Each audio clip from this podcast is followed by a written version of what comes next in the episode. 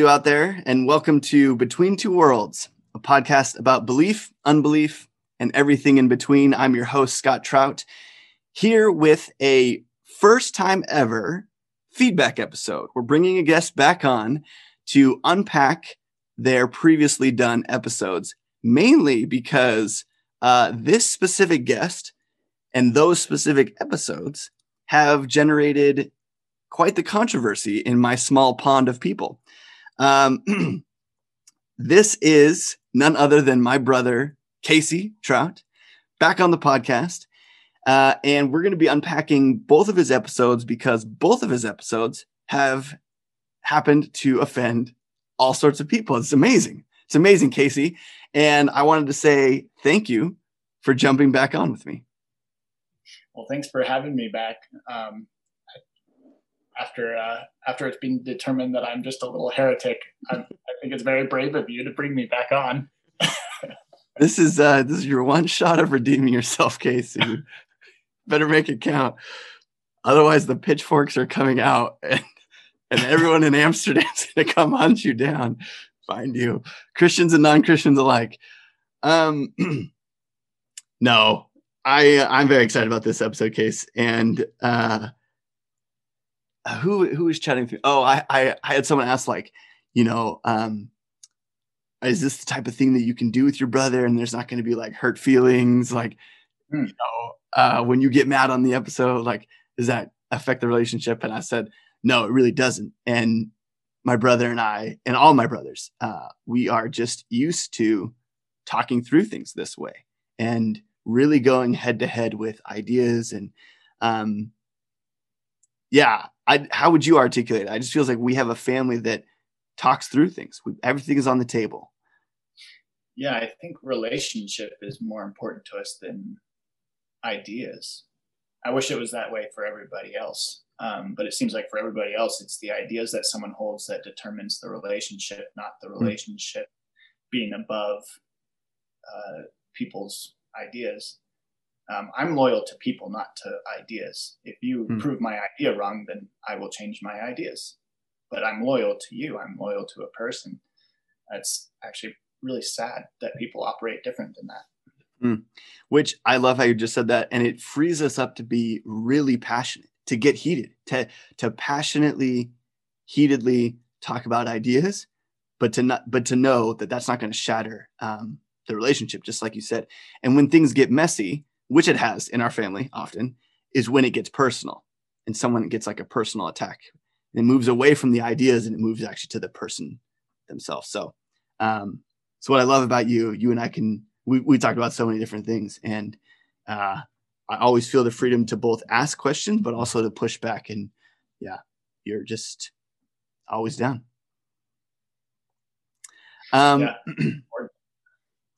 so, case right, right off the bat, uh, as you reflect on your two episodes, we'll get into some specifics. I've got some feedback from listeners literally all over the world. Very exciting. Uh, but I'm curious, just from your end, as you think about your two episodes, is there anything that you feel like you wish you would have said differently, would have clarified? Um, yeah. Well, uh, not really. I mean, ultimately, because um, for those who want to understand, they'll see clarification. For those who want to take someone, um, I don't know, and just um, take their what they're saying out of context and, and hear what they want to hear, then they're going to do that. I think it really comes down to I want to develop relationships with people who sleep, seek clarity, which means that they'll ask you to clarify if they find something confusing or wrong or not what they expected. Um, so I don't really, I don't really worry about saying things inaccurately um, or not optimally, hmm. because for the people that actually matter, they'll just ask for clarification. Hmm. Well, and and I think that rings true. I think the responses are largely off of people taking a phrase you said or like one moment um, or honestly things that they just misheard they're like, is he saying this? And then they're reacting off the thing that they think you're saying. Um, and of course, they don't have a chance to interview you like you. They're just listening to a podcast. But yeah, uh, in many instances, uh, I'm like, yeah, I think you just missed it. I think you missed what he was trying to say. Um, yeah, maybe maybe Casey could have worded it differently, but ultimately, yeah, I think that's more the responsibility on the on the listener of to listen well and then to seek seek clarity. But that sounds like what they're doing. Like they're asking questions and they're wanting to know more, which yeah. is awesome. Like that's that's actually what I like. I think there's probably people who listen to the podcast and then just never comment or have a question but don't ask it or come up with a conclusion but they don't put it in there for the d- discussion and i think that's a loss for them but the people who actually respond um, that's ex- that's exactly what they're supposed to do and that's really mm. cool well and and that's why i'm really glad actually to have this feedback moment this this kind of third episode and would love to do this with any of my guests um, because it seems like people listen to something and then they kind of have an initial reaction wow like i really disagreed with this one part and it either just stays there or maybe they throw something up on social media like i really disagreed with this but this moment for yeah to, to seek more clarity to ask follow-up questions i feel like that's a really important key key thing to just kind of say hey you said this. Did you mean it that way? Did you mean it this way? And just to have that that further clarity. Well let's dive in then. Um, so you had two episodes. The first one you were unpacking equality under the law and how that specific idea, not just equality, but equality codified under the law, especially in when it relates to race and sex, um, is something that has had its origin in Christianity. And you said it's a Christian miracle. You unpacked what the definition of a miracle is and how though those things are contrary to human nature, they're contrary to human history, and um, have come about as a result of Christianity's influence on uh, on history, on human minds and societies. Um, the feedback I've mostly gotten from that episode is from listeners who aren't Christian, who who yeah largely see this as an oversimplification of history.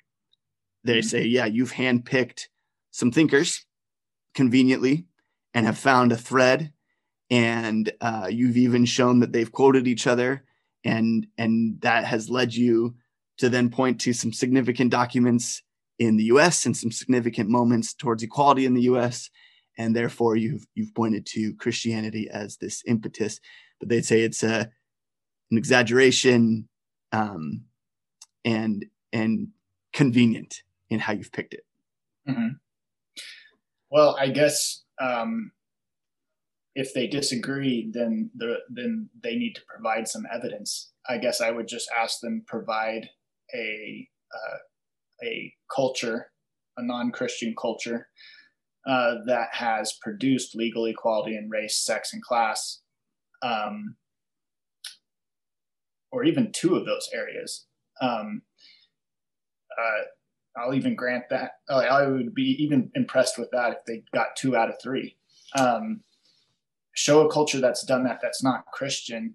Um, I guess, you know, the point I was making is that it is only Christian nations that have accomplished uh, legal equality in those areas.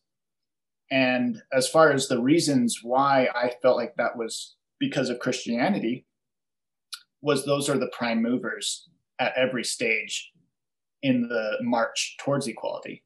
So if you look at every single mover, like Martin Luther King, um, uh, people like um, Abraham Lincoln, uh, going back to Martin Luther and, and Calvin, um, the main movers towards equality uh, were were Christians, and um, you know you ha- we have their quotes. I mean, if if you want, it's actually and you know it's also interesting is uh, the most quoted people in the in the declaration by the founding fathers that aren't that aren't specifically Christian, um, that are like the secular people they're quoting. Their books are secular.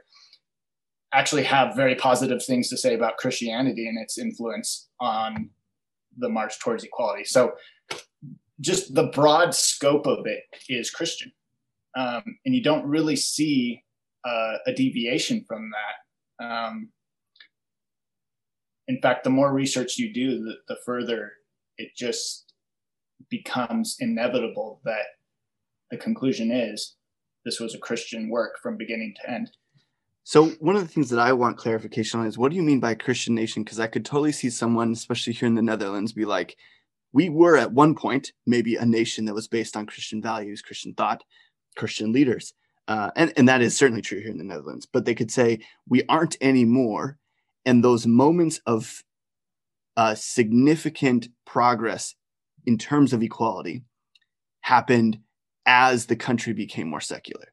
So they would point to maybe the 60s, um, yeah, po- post World War II, and they would say that's when um, equality for for women started to occur. That's when equality for uh, other nations. That's when, um, and so they said it's actually as the um, shell of Christianity fell away, equality started to move at a much quicker pace. So, so I think a non-Christian would point to, um, okay, they'd say one, they'd probably say this is a multifaceted um, pro, uh, progression. It's not just one thing leading.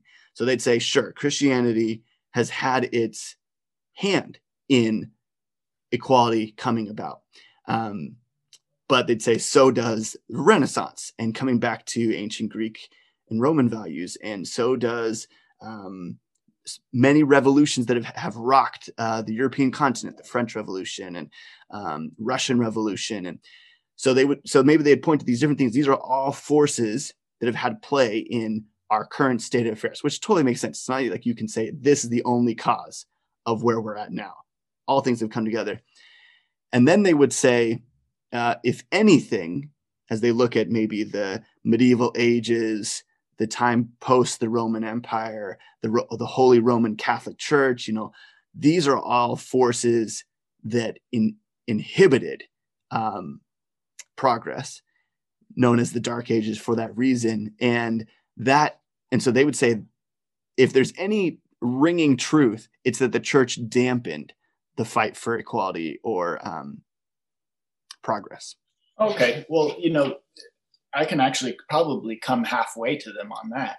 Um, yeah, actually, I'd say a lot of Christians, a lot of the institutions of the church, of the Christian church, have been against progress in many, many areas.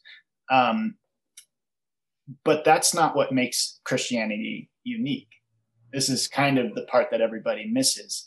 That's common to all of humanity all of the institutions of humanity have been making progress uh, not happen. It's only Christianity that has made progress move forward. So you can point to hmm. Christianity and say, oh, okay, Christianity has um, been hypocritical and and uh, blocked progress in in uh, in in the areas that we're looking at. But what you're not, what you're ignoring is that so has everybody else. The only thing that's different is the fact that Christianity has actually advocated for change. Wait, okay, so I mean, I could just hear them saying, well, that's just a mighty assertion, and we'll just have to take your word for it, kind of thing. Um, and they're like, oh, we don't want to so take it. What, right. So I wouldn't want them to take my word for it. I've actually got a lineup of quotes. Um, I actually think if Scott, if you don't, if you if you don't mind, it'd be interesting to just read a couple of these just to give people a sense of what we're looking at here. Sure. And if there's a yeah, in our show notes, or we could try to link to the totality of what you've got together or something. But yeah, yeah, yeah. if you've got some significant okay. quotes, go for it. So um here's uh so these are people even that that people wouldn't even really consider Christian, but this is what they had to say. Benjamin Franklin, Whoever shall introduce into public affairs the, prim- the principles of primitive Christianity will change the face of the world forever. John Adams, the general principles on which the fathers achieved independence were the general principles of Christianity. I will avow that I then believed and now believe that those general principles of Christianity are as eternal and immutable as the existence and attributes of God. Here's Thomas Jefferson. And can the liberties of a nation be thought secure when we have removed their only firm basis, a conviction in the minds of the people that these liberties are the gift of God, that they are not to be violated but, but with his wrath. Indeed, I tremble for my country when I reflect that God is just and that his justice cannot sleep forever. Um, here's Abraham Lincoln Woe unto the world because of offenses, for it must needs be that offenses come, but woe to that man by whom the offenses cometh. If we shall suppose that the American slavery is one of those offenses which in the providence of God must need, needs come, but which having continued through his appointed time, he now wills to remove, and that he gives to both the North and the South this terrible war, as the woe due to those by whom the offense came, Shall we discern therein any departure from those divine attributes which the believers in a living God always ascribe to him? Fondly do we hope, fervently do we pray, that this mighty scourge of war may speedily pass away. Yet if God wills that it continues until all the wealth piled up by the bondsmen for 250 years of unrequited toil shall be sunk, and until every drop of blood drawn with the lash shall be paid by another drawn with the sword, as was said 3,000 years ago, so still must it be said the judgments of the Lord are true and righteous altogether. Um, and uh, and then now here's Martin Luther King. He said, "Oh God, help us to walk together, to pray together, sing together, live together, until the day when all God's children, black, white, red, and yellow, will rejoice in one common band of humanity in the kingdom of our Lord. Amen." And also, Martin Luther King I just want to do God's will. And He's allowed me to go to the mountain. And I've looked over and I've seen the promised land. I may not get there with you, but I want you to know tonight that as that we as a people will get to the promised land. So um, hmm. I could go on. I've got stuff from Montesquieu, from uh, Blackstone, which would be interesting for those who want more secular writer uh, people that were quoted by the founders. But the point making that I'm making is the people who moved the stone towards equality, the actual people who put their lives in the service of attaining equality, gave credit to God and gave credit to Christianity. Um, it's the Christian God that inspired them. They're very clear about that. Um, hmm. Some of those were pretty interesting. Some of the wording, I was like, okay, wait, what is Abraham Lincoln trying to say here? Um, yeah. Uh, so those are pretty interesting. But I could see the argument of you've just given us three founding fathers of America, the one president that everyone knows in America, and the civil rights leader in America that um, is from America, obviously. Um, and so, uh, yeah. Well, I mean, they, I mean, I, yeah. So, so, but I could have done more than that. I could have, um, I mean, have people watched Amazing Grace? Like the the people the, from what's that?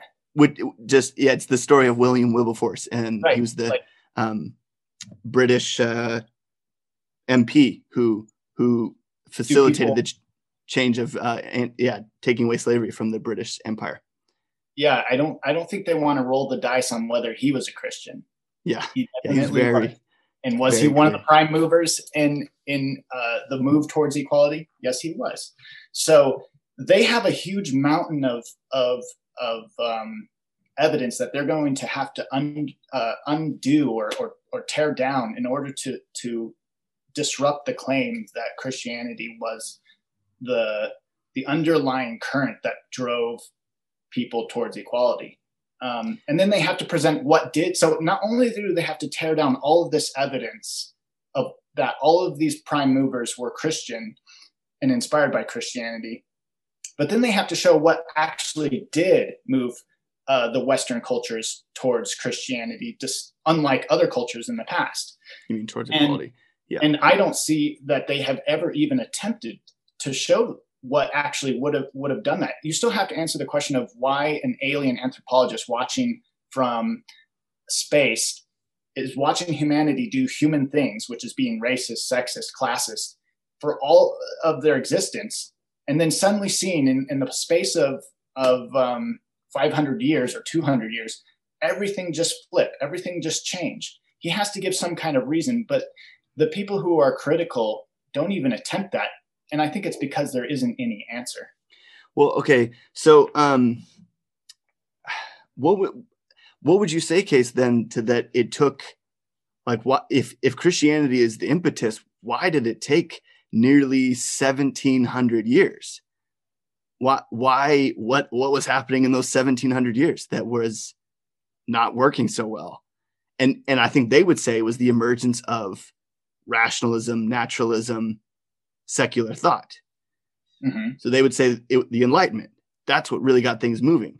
And they'd say that is not just a Christian thing, the Enlightenment.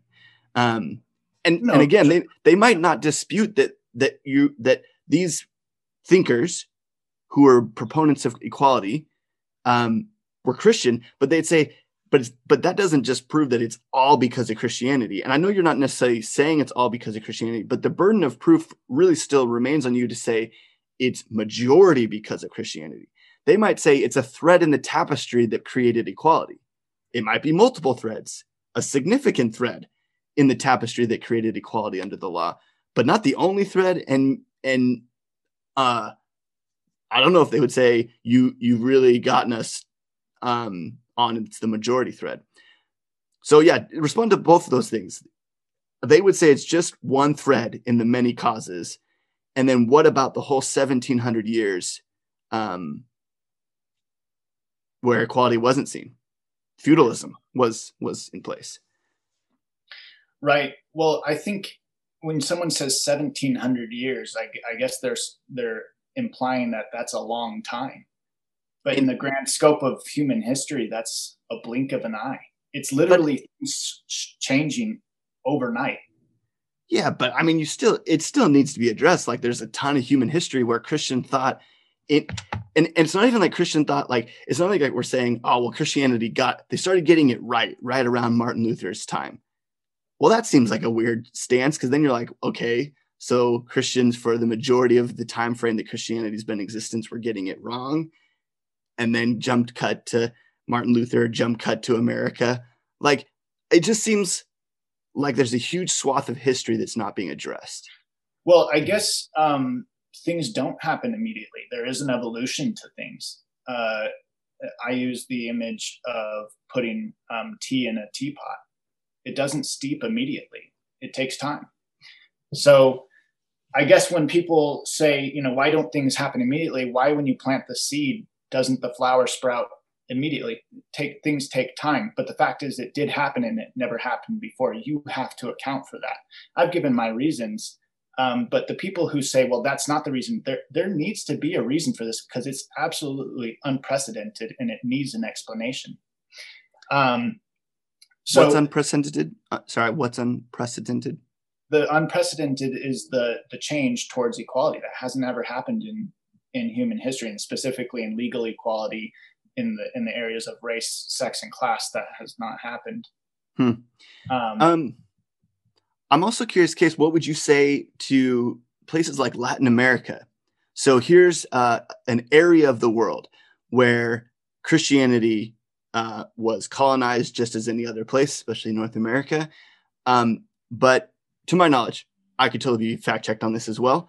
But um, Catholic nations aren't seeing the similar degrees of equality that um, maybe Northern European or uh, Western European or, or America. I mean, I don't know. It's, it's hard to talk in these terms, but um, you know, so they so a non-Christian could say, look, Christianity there, Christianity here. And they're trying to pin you because the minute you say, well, oh, it's not that type of Christianity, they're like, well, then you can't argue for Christianity. Well, I haven't done enough research into um, Latin America or Catholic nations. Um, so I wouldn't really be able to say uh, it. But the point that people are making that um, that you can point to a Christian, someone who claims to be Christian but is promoting something like slavery or promoting something like um, you know a distinction between different classes and having an aristocracy or something like that. Um, basically pointing out that there's hypocritical Christians does nothing to uh, say that Christianity wasn't the prime mover in actually making those changes. and I think that they're kind of stumbling over themselves with that point because Christianity can make a positive change whilst also making negative changes. But the other religions of the world and the other cultural movements have only made negative changes in the areas of class, race, and sex, or they've kept the status quo. Only Christianity has made a move in the positive direction. So pointing out that it's hypocritical and sometimes moves in the negative direction does nothing to diminish the point that it has moved things in a positive direction, which no one else has. Hmm. And I guess the evidence of this is if you look at, uh, I, I, like the teabag analogy, because um, it is quite interesting that uh, there's cultural centers of that are the origins of certain religions. Some of them have never really left. India continues to be the cultural center for Hinduism. Um, it is where it originated, and it is by far where you can see it still at work, still the governing principle of that country. Um, and similar, the Middle East, um, Mecca, Saudi Arabia, and and outflow from there is is been the origin and the epicenter of Islam. And Islam has has moved into northern Africa and all the way to Indonesia and, and far reaches, but its epicenter has remained the same. And then um, Christianity's epicenter is interesting because I do feel like it's shifted. Um, and maybe that's the uniqueness of Christianity. Maybe we could dive into that. But uh, started in Jerusalem, obviously. Um, and then its epicenter started to move north to Syria, Antioch, moved over to modern day Turkey, modern day Greece, into Rome.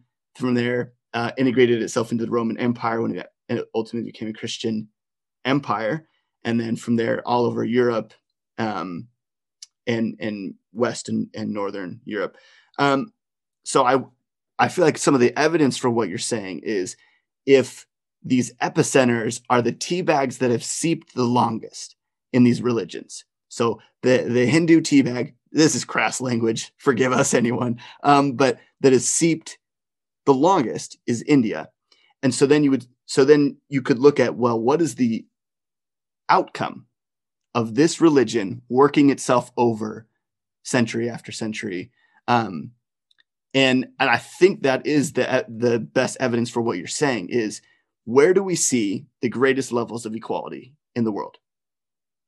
We don't have to shy away from this. Like there, it is very clear where women actually have equal rights, where uh, there is no distinction between rich and poor, um, and where maybe not perfect, but distinction between uh, races is also codified under the law as being equal. Again, like I think there's some people argue, hey, we still got plenty to do in Christian nations, and that is true. But if you compare how does this nation to this nation to this nation, I think it shows that. Um, I mean, you could even just ask the question, like, where would you rather be a woman? In um, maybe maybe sounds bad, like in Saudi Arabia, in India, or in the Netherlands? Where would you rather be? Um, yeah, a woman, and where would you feel like you have the most rights and uh, can do what you want, can drive a car, can go see a movie, can marry who you want, uh, can get divorced, can uh, have legal rights in under the law, can be represented, can have a voice in the court case room. So all these different things. It's overwhelmingly in, as you're saying, these nations that have been seeped in Christianity. Right and I think the point that um, some of your viewers were were making, which I feel like we addressed somewhat in the previous podcast, but of course we're everyone was drinking through a fire hose, was the uh, the idea that it wasn't Christianity, it was the Enlightenment that mm. ha- that um, pushed these ideals forward. Um, so, yeah, that that that it wasn't Christian thinkers, it was Enlightenment thinkers. Um, and in the previous podcast, I made the point that there's really two two enlightenments happening simultaneously, and and one of them was more located in America uh, with the founding fathers and with their predecessors, um, with their philosophical and and um, pastoral predecessors. There was a enlightenment happening in America, and historians even call this the American Enlightenment. And then there's the European Enlightenment, which is a lot more secular, although peppered with Christians still. Um, so I made the point in the previous podcast that the European Enlightenment, which was largely secular, uh, led to some good things, um, but that it largely led to uh, to communism and to uh, fascism. That those were the the natural uh, conclusions from the thought that was being produced in the Enlightenment in Europe. And I gave some names like Spinoza, Hume, Kant, Hegel, Hegel, Feuerbach, Marx, Nietzsche, um, and that those people then result the thoughts that they produced resulted in Hitler, Lenin, Stalin, and Mao. Um, and uh, I think that it's a it's a point that is uncomfortable for people and and they don't like it. But when you look at these writers, and these thinkers, they all are working off of each other's work. Um, Hegel is working off of Kant. Kant is working off the work of Hume. All of them are working off the work of Spinoza. Um, you know, Feuerbach is the is the mind baby of of um, of Hegel. Uh, Nietzsche is the and Marx are the mind babies of um, of Feuerbach. Uh, it's actually interesting to read the quotes from these guys talking about their predecessors. Do you have some uh, examples? It's almost, it's almost worshipful. Yeah. So um, this is what Marx had to say about Feuerbach.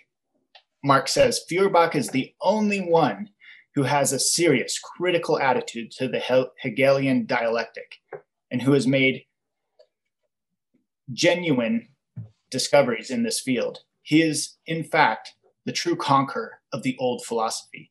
The extent of his achievement and the unpretentious simplicity with which he, Feuerbach, gives it to the world stand in striking contrast to the opposite attitude of others. Wow, that's pretty glowing praise. What did Feuerbach have to say about Hegel? I stand to you, Hegel, in the special relationship of an immediate disciple to his teacher, inasmuch as for two years I have attended your lectures in Berlin and may thereby attest to the high esteem and veneration due to my teacher, which I gladly acknowledge as my duty. But at the same time, this very relationship engenders in me a certain timidity in the presenting of my work. For if a disciple's high esteem and veneration for his teacher are attested and expressed not by external actions and speech or sentiments, but only through works, this is possible only through the work works executed in the spirit of the teacher, worthy of a disciple, fulfilling the demands ordinarily placed on one as an immediate disciple. So Feuerbach saw himself as a disciple of Hegel. Um, and then, you know, Hegel has things to say about Spinoza and Hume and Kant. Uh, he says, the fact is that Spinoza is made a testing point in modern philosophy so that it may be really said, you either are a Spinozist or not a philosopher at all. Um, he said about Hume, Humean skepticism should be well distinguished from Greek skepticism. Hume's, Hume assumes a basic truth of the empirical, of feeling, of intuition. From that base, contests general determinations and laws because they lack justification from sense perception. Ancient skepticism was so far from making feeling and intuition the principles of truth that, on the contrary, it turned first of all against the senses. Um, um, anyway, I could go on, but I, I can tell. Uh,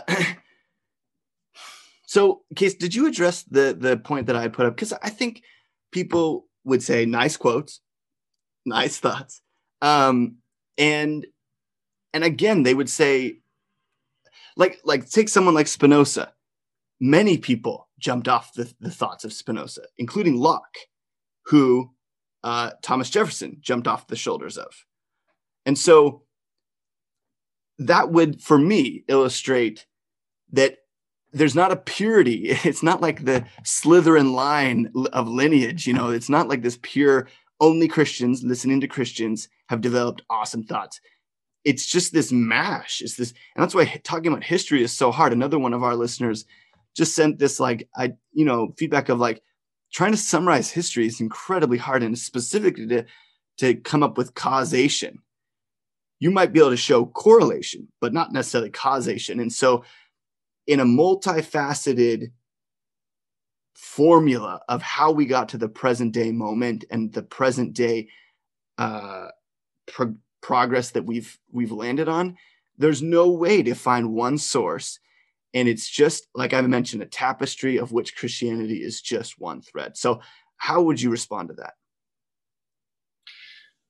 Well i would say that's uh, pretty cynical of them just to say well we just can't know. Well there's just no way we can know where any of the thoughts we have came from. Uh, that it's impossible to make a genealogy tree of thought hmm. um, i guess i would feel kind of sad for them it's kind of like they're just awash in the ocean, just floating about, unable to know where they're headed and where they came from. Uh, I actually don't think it's that tough. Um, I think that kind of cynicism is borders on cowardice. You've actually got to be able. Just because they don't want to engage, they don't want to do the work of looking into things. Right. They don't want to do the work, and they don't want to ever put themselves on a, out on a limb and make some conclusions. Use some critical thought. Um, but, Connect some dots. Right. I think, you know, I'm not choosing uh, people that are completely off the beaten path that no one's ever heard of. These right. are the biggest names in the movement of thought. These are the biggest names in the Enlightenment. Uh, these are the biggest names of the pedigree of, of thought leading towards Marx and pedigree of thought leading towards Nietzsche um, these aren't just like some random little side influence. These were their main influences. They wrote works based off of the previous thoughts of, of their predecessors. Mm-hmm. Um, so to just take these guys and say, you can't say anything about them is probably is to me saying you can't say anything about uh, history period you can't say anything about where we came from and yeah. to me, that's a really sad, nihilistic way of looking at things. And they wouldn't say you can't say anything about them. They would just say it's not as clear cut as you're making it. It's not that simple. And and it makes me wonder, Case, what credit would you give to a secular humanist in in the advancement of progress? Because I know that there, again, I would point to Spinoza. He he's one of those crossroads where multiple people came out of his thought thought process.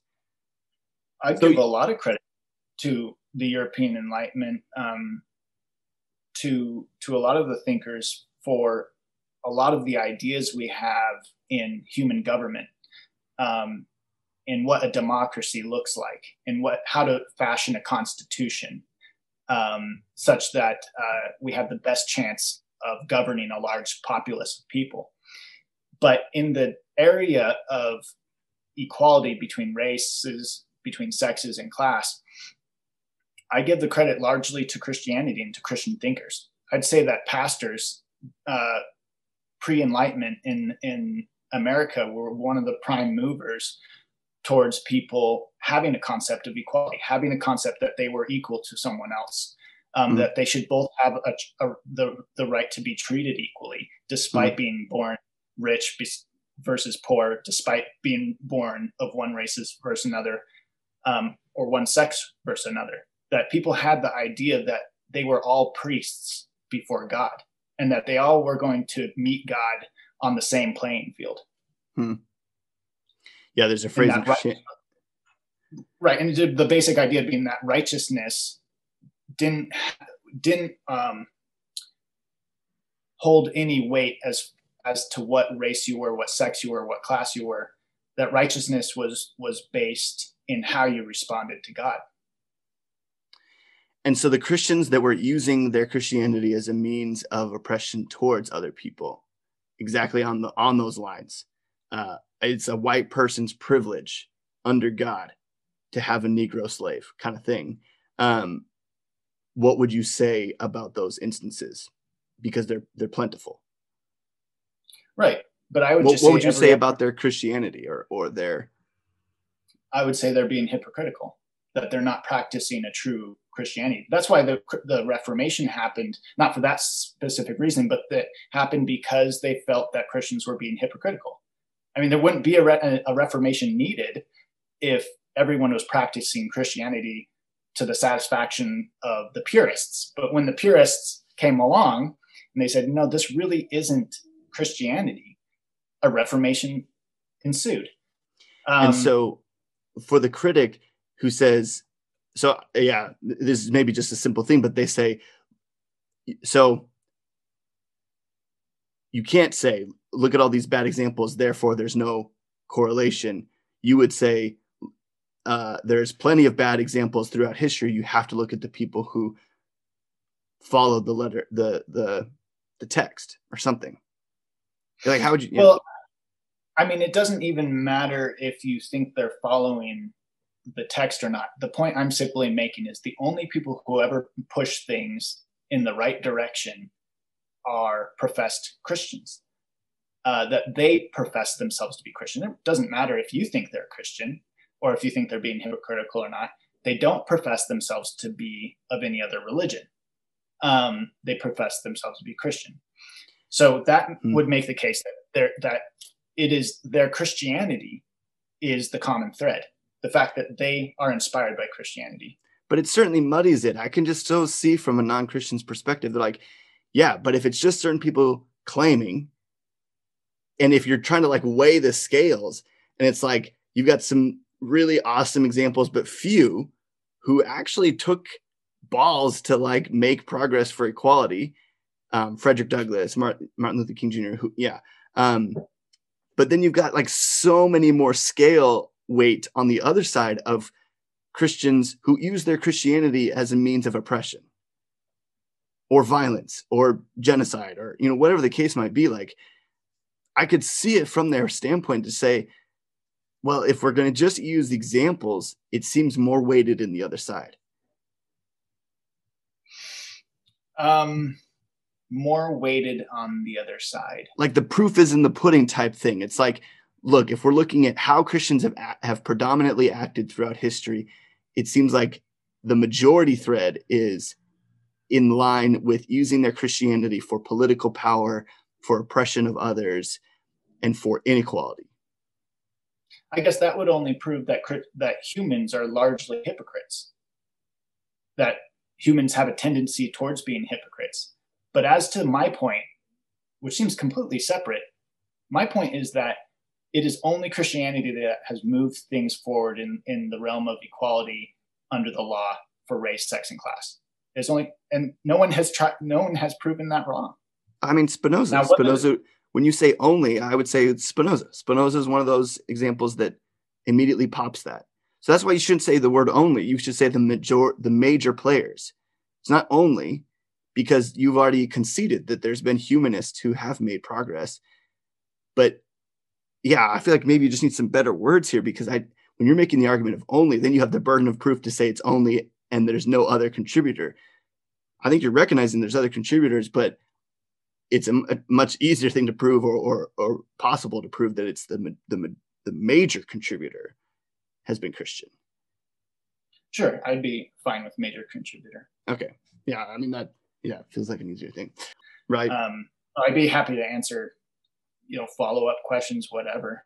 Um, or even if someone wants to email me a question, I'm fine with that too. Great. Well, thank you, Case. I think that's a great place to end our part one. And uh, we're going to jump into your second episode in the part two here, where you unpacked your story of faith and how you found the Orthodox faith out of the ashes of Protestantism. So, listeners, stick around for that. We're going to take a quick break here and then come on back.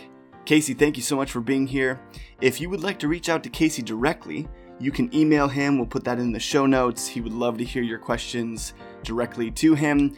Uh, as always, you can reach out to us here at Between Two Worlds.